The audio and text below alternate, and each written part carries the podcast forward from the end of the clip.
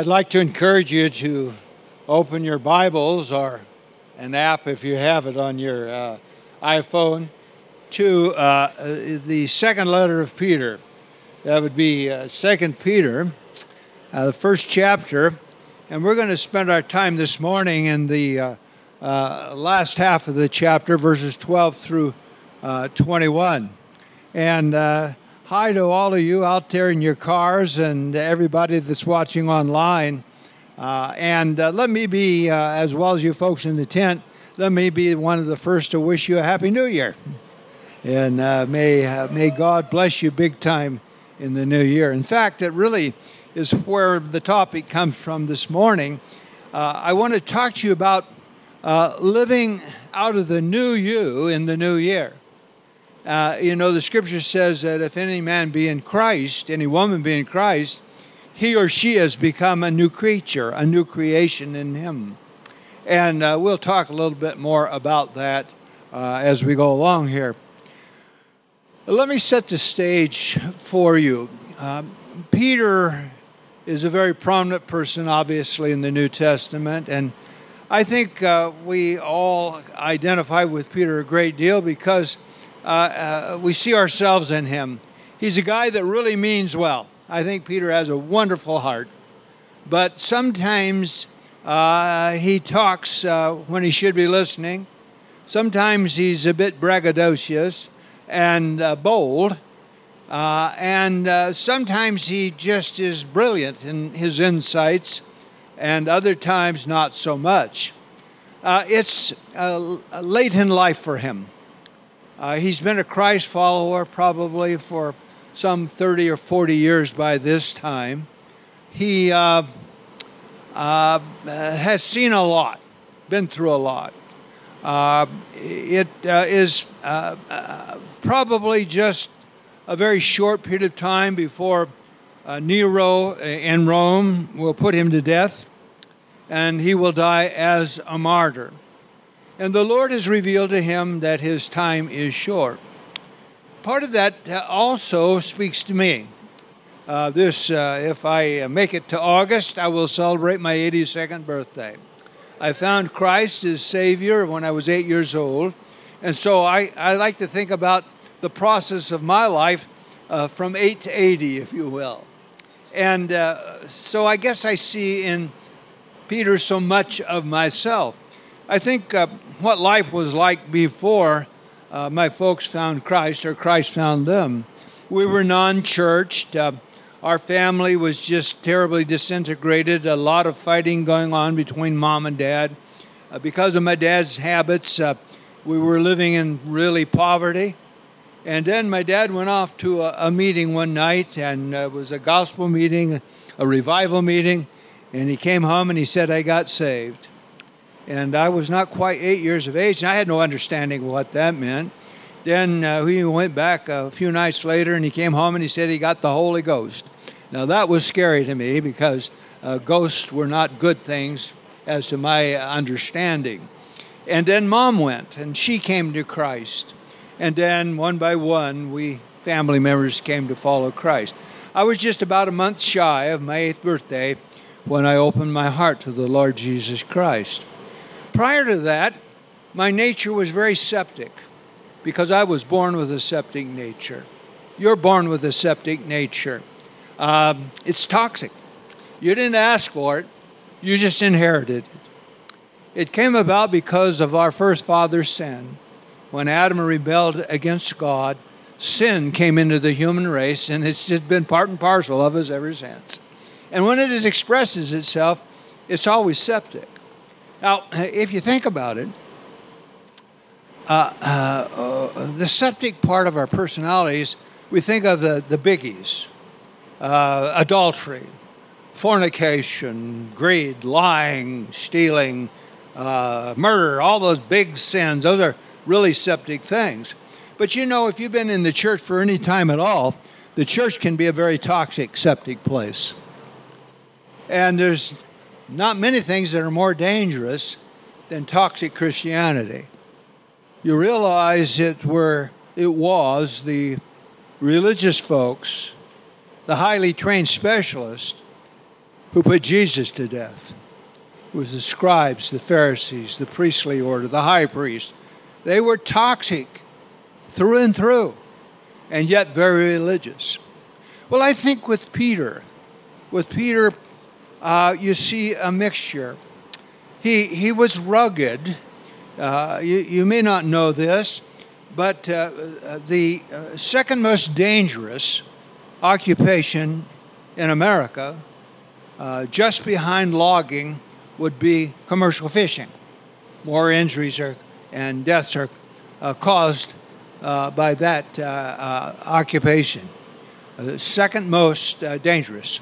So uh, it takes a rugged person to be a commercial fisherman. And I would assume that with the uh, uh, you know the science of what we have today and the the ships and fishing boats that we have today, it is probably less dangerous than it was in Peter's day. So I would say that Peter was a rugged man, but he was really religious because um, he grew up, uh, no doubt, in the synagogue uh, probably occasionally visited the temple, and was probably well schooled in the laws of the Old Testament when, uh, and knew the prophetic stories of the Old Testament, well trained in the scriptures. Uh, and so he was a very religious man. But he was not yet the righteous man that Jesus would call him to be. And that would happen in time. Now, I want you to think about your life. You, like me, we were born with a toxic nature. We were born with a septic nature. But if you put uh, an A in front of that, you become aseptic. And to be aseptic means that there's a purity, there's a freedom from bacteria, and you're no longer toxic. Well, we want to call that new nature the Holy Spirit. And when you were born from above, and that happened, it was an event when uh, you acknowledged that Jesus Christ was the Son of God. That uh, uh, you believed in your heart that God had raised him from the dead.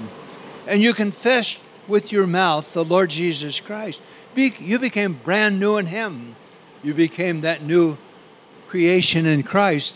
You became, you, uh, you were given an aseptic nature, if you will. And out of that nature flows the fruit of the Spirit love, joy, peace, all those wonderful qualities that we, we want to manifest in our lives if we truly be Christ followers. So there's a septic nature there's an aseptic nature. So, what I propose this morning is um, a word. Uh, you, no doubt, are familiar with what an acronym is. An acronym is some uh, word that stands for a, a series of words, perhaps. Uh, back in the 70s, there was the SALT agreement. That was the Strategic Arms Limitation Talks was between Russia and the United States that they were going to limit the arms uh, war. And in time, it became the Strategic Arms Treaty. A little later on in the 80s, and you're all familiar with this word, uh, AIDS. What is it? Acquired immune disease syndrome. And so AIDS became a word we're all familiar with. Uh, most recently, the word COVID uh, has come into our uh, vernacular. And so, what is COVID? It's uh, coronavirus uh, disease. So it becomes an acronym. Well, I want to give you an acronym uh, as we study this text this morning, and it's going to be the word base B A S E. And there are four words that that stands for. The first word is belief. And what, by that, what I mean by that is that uh, you come to believe the witness of those who have been transformed by the gospel of the Lord Jesus Christ. That has to do with faith, it has to do with belief. And then uh, uh, the letter A stands for agreement. It's when you align yourself and agree with God about what he has to say about his son. And then let me give you an S word. And that word stands for saturation. And when I uh, use the word saturation, I mean, uh, I, I, this is my thought that uh, it's in, uh, imperative that we be saturating our souls with the Word of God, saturating our souls with Scripture. And then the final word, E, will be for an evaluation or an examination as to whether or not we are living out of the septic side of our nature or our aseptic side of our nature. So let's look at the text. Uh, and beginning in the 12th verse, therefore I will. Uh, that really helps to get the words a little closer. Therefore, I will always uh, remind you about these things, even though you already know them and are standing firm in the truth you have been taught. And it is only right that I should keep on reminding you as long as I live. For our Lord Jesus Christ has shown me that I must soon leave this earthly life. So I will work hard to make sure you always remember these things after I am gone. I, I think one of the reasons I was drawn to this text is that at this stage in life, you know, I got my 70. Uh, now, by strength, I've made it to 80. In the last two or three years, it seems like everything. Uh, we used to say it's, it's going to pot. you know, I'm falling apart. And so there's arth- arthritis in all the joints, and uh, I have to come up here with a cane, uh, you know, and the knee goes in and out depending on.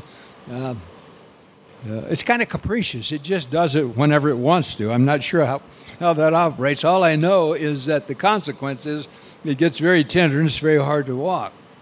My mom lived to be 81. My dad lived to be 91. So I was doing a little averaging. Now I don't know exactly when it is I'm going to die, but if you if you find the mean of that, uh, I'll live to be 86. Wouldn't that be right? So I don't know if that math will work out that way. And at this point in life, I actually have more friends on that side than I have on this side. and uh, I've been blessed with a long life, and uh, I'm, I'm, I have no complaints. God's been very, very good to me. But uh, when I think about Peter and this process in his life, remember he was transformed from a fisher to a fisher of men. And uh, after he had uh, dishonored Christ by the denial, you remember how Jesus lovingly took him aside and asked him three times, Peter, do you love me? Do you love me? And lo- do you love me? And Peter kind of got frustrated with that and kind of got his feelings hurt. And uh, Jesus went on to say to him, If you love me, feed my lambs. Feed my lambs. Feed my sheep. I relate to that because as a little boy, I think God spoke that to my heart. And I didn't know what he was saying to me. I really didn't. All I know is that when my family started attending church, there was such a joy, there was such a sense of God's love and the care of God's people that it just became a wonderful place to me. And I remember probably as a nine year old boy thinking to myself, and I wouldn't have told anybody this, but I would like to be a pastor someday. And God put that in my heart. And then there was uh, uh, different people in my life along the way who would encourage me. But in my teen years, I had to be very honest. I, I really gave up on the idea because I just couldn't live the life. I knew pastors were supposed to be really uh, honorable, righteous people, and um, I had a lot of the world in me, and uh, it just seemed like that that I had to give up on that that dream. That wasn't for me. But you know, about uh, in my late teens and early twenties, God started doing a deeper work in my life, and I started thinking, no, it is a possibility for me. So off to Bible college, and then uh, uh, for the next really 60 years of my life, I've been in pastoral ministry. With that, I think comes a shepherd's heart. And as I think of my life and at this age, two things I want you to know. One is that I love you. I love the church. I love God's people. I love being a shepherd. And I love the, re- the rapport and the relationship with people. I thank God for the calling. I have no regrets. God has done nothing but good in my life. And so uh, there's a little sentimentality to this text when I read it because I don't know how many times I will stand before you or anybody else. Life at this stage gets more and more brief, does it not? And it is like a vapor, it passes quickly. But this sermon really arises out of Peter's process and me seeing my own life in, in him. And so I want to give you uh, these thoughts, and I take them from the text. Uh, I found another acronym for the word base. Uh, maybe you're familiar with it. Uh, you can go on YouTube and, and uh, you Google it and go on YouTube, and it's uh, it's uh, uh, the B stands for buildings, A for antennas, S for spans or bridges, and E for earth, which would mean cliffs and high mountains. And for twelve for twelve thousand dollars, I think it's twelve thousand dollars, you can buy yourself uh, a soaring suit. Now, when you put this suit on, you look like a flying squirrel. You know, the, the bat wings go out like this, and then you go to a very high place, you jump off, and you soar. And at a certain point, you have a ripcord. You pull the ripcord, chute opens up, and you land. It is now uh, believed to be the most dangerous sport in the world. And I think you have to be not stable to do it, but that's just my opinion. Especially if you're 80, you don't want to try that, I'm, I'm sure. I have to have Jim help me get up and down on the stage here. I, I better stay out of the, the soaring suit. Uh, so, uh, but as I said, base for us stands for belief, it stands for uh, uh, uh, agreement, it stands for saturation, and it stands for evaluation. So let's read on in the text. For we, in verse, uh, picking up in verse 16, for we were not making up clever stories when you, we told you about the powerful coming of the Lord Jesus Christ. We saw his majestic splendor with our own eyes when he received honor and glory from God the Father. The voice from the majestic glory of God said to him, this is my dearly loved Son who brings me great joy. We ourselves heard that voice from heaven when we were with him on the holy mountain. Because of that experience, we have even greater confidence in the message proclaimed by the prophets.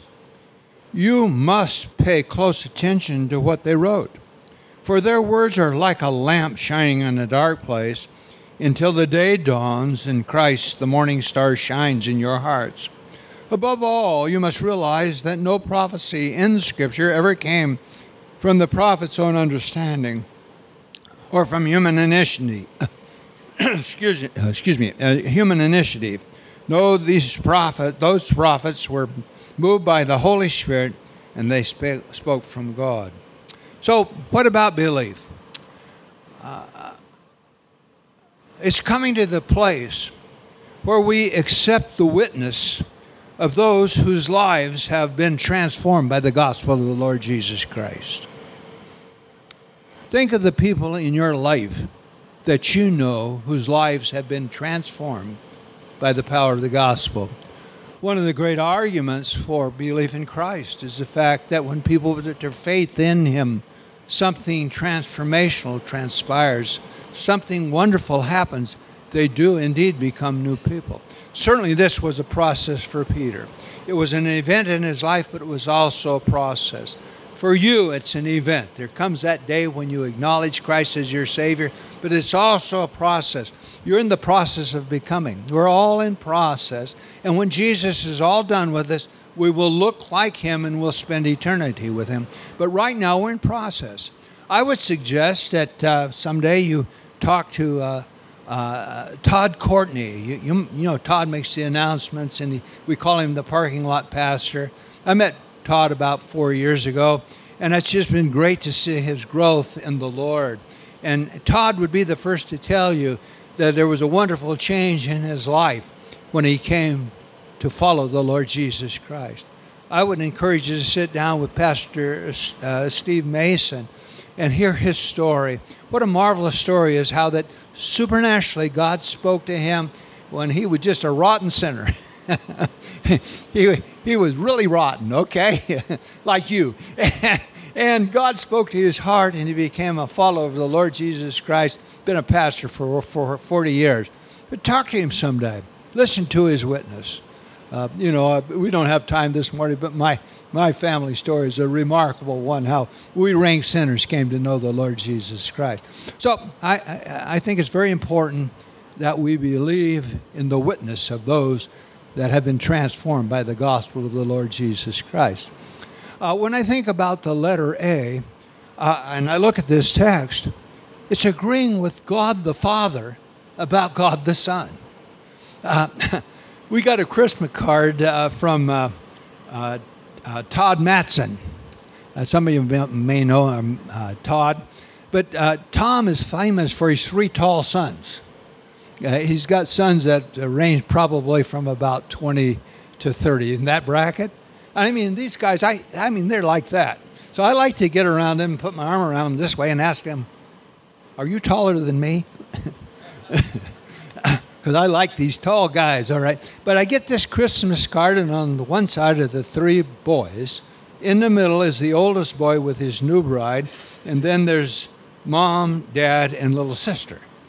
But I, I look at that card, and I see kind of this grin on Todd's face, and I, that's that's one proud papa. That's one happy daddy. And you know, you got those letters and those cards this year telling you that what's happened in different lives and the picture of the family and all the pride that's attached to family. This was a, a special Christmas for us. You know, Anita and I fought this uh, COVID thing, and uh, so uh, I got over it really very quickly, but it's been a longer journey for her. And with it comes a lot of depression because you're in isolation, and she's very much a people person. And so I was, I was concerned because I thought physically she's doing better, but I'm psychologically, I don't know. I don't know how this is going to come out. But our, our children, our grandchildren, and they're all adults, were coming Christmas Eve. And so the day before, I noticed she was beginning to spark a little bit. We started uh, preparing the, the meals that we we're going to have. And I'm working with her. And I, you can just see that something's happening. She, this is lifting her. And by the time uh, New Year, uh, Christmas Eve came around, we had a nice prime rib roast. Boy, it was a great meal. She's in the middle of that. And yeah, uh, Christmas Day, she was like a new person. And I think it's, it's, it's what we experience at Christmas time and why family is so important to us. And I think that's what we really miss when we can't come to church. I don't know about you, but I miss you. I, you know, watching it online, that's one thing. You can have that. I'd rather I'd just drink orange juice and eat donuts. I just it just does not doesn't ring my chimes because to me, church is about you. It's about the warmth of who you are. So it's very hard for me. It's just not in my nature. Although because I'm an obedient servant, I will do it. But uh, I might. Uh, uh, my wife, my wife might, might make me sit there and watch that. But for me, it's about people, it's about family and the family of God. And so it, appears to me that what makes his family is that we have come to agree with God about his son. God has proclaimed him as the Savior of the world. God has proclaimed him as the King of kings and the Lord of lords. And he has taken great joy in his son. And it at the baptism of Jesus, he announces also, This is my beloved Son in whom I'm pleased. And then it is on this occasion, on the Mount of Transfiguration, where God again is in this booming voice saying, This is my uh, son, my son, my beloved son, and he brings great joy to my heart. In one of the gospel accounts, it says, uh, Listen to him. And one of the things that will demonstrate whether we're in agreement with God or not is do we really listen to Jesus? What does he have to say about how we manage our lives? What does he say about the wellspring of our lives? I think of all the well stories in Scripture and the water stories in Scripture, and the whole idea of toxicity and uh, uh, things that are, are, are septic. And water has to be pure. And Jesus said to the woman at the well, you remember, when you come to me, out of your innermost being will come this well that springs up. It rises up, and there's the water of life. And it says on the last great day of the feast, Jesus cried out, which he rarely did. And he said, If any man thirst, let him come to me, and out of his innermost being will flow rivers of living water. And so let me suggest to you that when we align ourselves with God's view of his Son, it is the means by which we are living out, one of the means whereby we are living out of the, of the, of the, the new you, out of the new self that you've become in Christ. And then uh, uh, the letter S uh, stands for saturation. Um, Peter has had these marvelous experiences. He's seen all the miracles of Christ. Uh, he is eyewitness of Jesus after the resurrection. And then he harkens back to this experience he had on the Mount of Transfiguration when he was with, uh, uh, uh, Peter, uh, with James and John. And suddenly the, maja- the majesty of Christ shone forth. And no longer was he just a man, but he was God in all of his glory. And uh, those three disciples did some FaceTime because they were in the presence of His Majesty to a degree they'd never been there before. And there appeared with Jesus both Elijah and Moses, and they're having this big conversation. Well, Peter is now an old, old man, and he still remembers that experience. It, it's still vivid, it's alive. One of the things about getting old is uh, you have ancient memory. But every day I have to look for my glasses. I always forget where I put them, and they kind of blend in with everything else. And so I do my search for my glasses. Uh, you are my friends. Uh, I've memorized your names, but I'll look right in your face and I, I just have a brain freeze. I can't remember your name. I, I, I know you, but I can't remember your name. Uh, but there are things from ancient times, if you will, from when I was a boy that they're still alive in me. I can remember those things. And so I think Peter, the old man, boy, this is still in his head. But he says there's something more important than the experience. And I will say this to you you cannot build your Christianity on an experience. Now, experiences are great things, but they're secondary, they're not primary. You build your life on the Word of God. You saturate yourself with Scripture. I began a journey when I was 21 years old, and I purposed to read the Bible through once a year. And then, as time went by, I thought I can do better than that. And I found myself reading uh, uh, uh, uh three chapters in the Old Testament, three chapters in the New Testament. I'd read a psalm and I'd read a proverb every day of my life. I was both bivocational during those days. So uh, uh your excuse doesn't hold water with me when you say I don't have time. You just don't take time because all you have to do is get up an hour earlier or stay up an hour later. It'll work for you. But you have to believe that God's word is important. You have to believe, like, like uh, Jeremiah would believe when he said, I found your words and I did eat them, and that they were the delight and the, desire, uh, uh, the delight of my heart. And he found nourishment in them.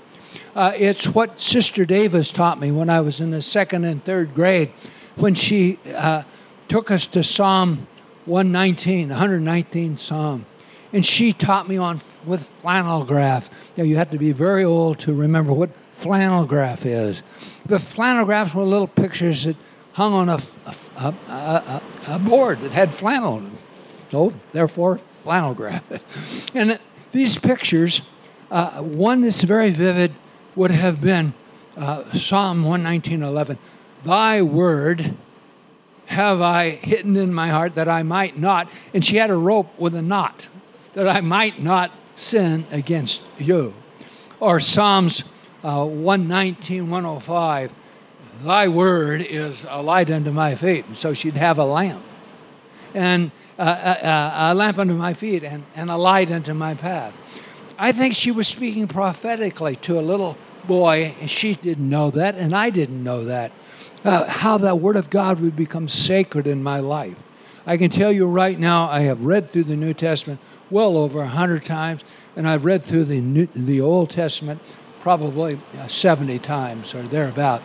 And what I have found in the Old and the New Testament is just one continuous story, and it's a story about Jesus.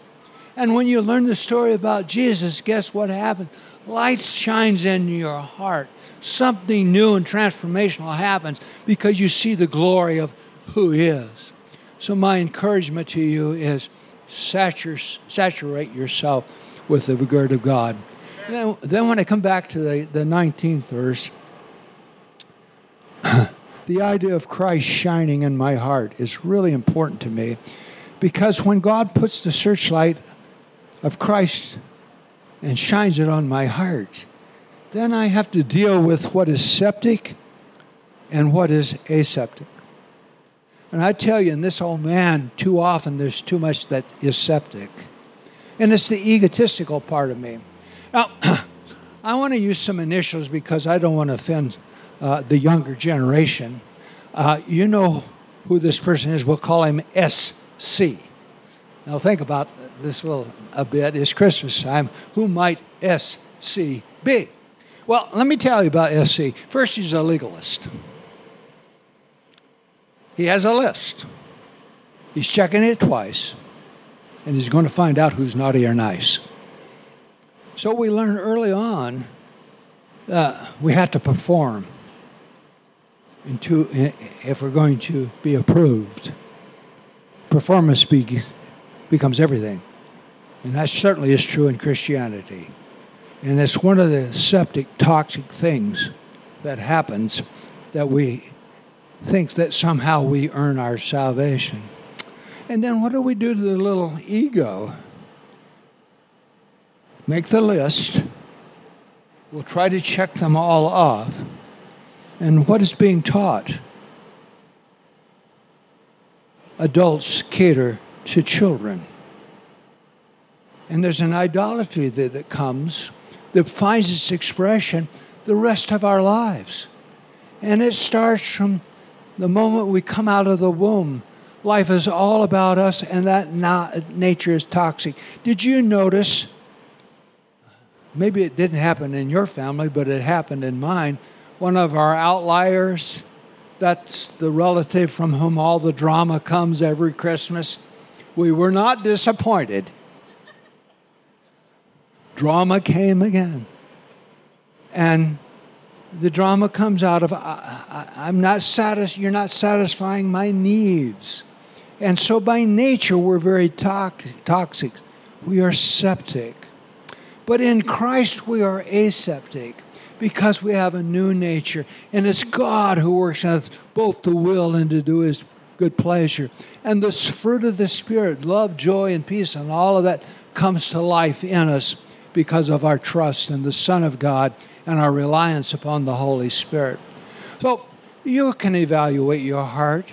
Let Jesus Christ shine his light on your heart and ask yourself, am I living out of the septic side of my na- uh, of uh, out of that septic nature with which I was born or am I living out of the aseptic side, the new nature I have in Christ? And so to be the new you in the new year you must, I must live out of the aseptic nature that God has given us, who is the Holy Spirit Himself. Doesn't that sound like a good idea? That's a great idea. In fact, yeah, it's a great idea. Well, we're going to need help, aren't we? And that's why we're going to call upon the Lord. So, would you stand with me? And let's make a, kind of a little altar in our hearts. And on this last day of the year, and uh, the Sunday before the new year begins, uh, let's let's consecrate ourselves anew and afresh. And so I like to uh, lead you in a prayer, and uh, if you just kind of follow along in your heart and make this your prayer, we're going to consecrate ourselves anew to the Lord Jesus. So, Father, we bow before you today. And uh, the reality is that we have spent too much time living out of the septic side of our, uh, our personalities, out of the, the fallenness of who we are by nature. But what a wonderful thing you've done for us in that you've made us creatures of your grace and you've made us brand new in Christ. And so we confess and acknowledge our sinfulness and we receive your forgiveness, but at the same time, we come as we are, thanking you that you receive us just as we are, and we bring ourselves once again to the altar, and we offer ourselves to you, Lord Jesus. May you, in the new year and always thereafter, uh, continue to be the Lord of our lives, and would you continue to strengthen us, working on us both to will and to do your good ple- uh, your pleasure. And so I bless these wonderful people with your grace and your blessing in the new year. We pray in Christ's name. Amen.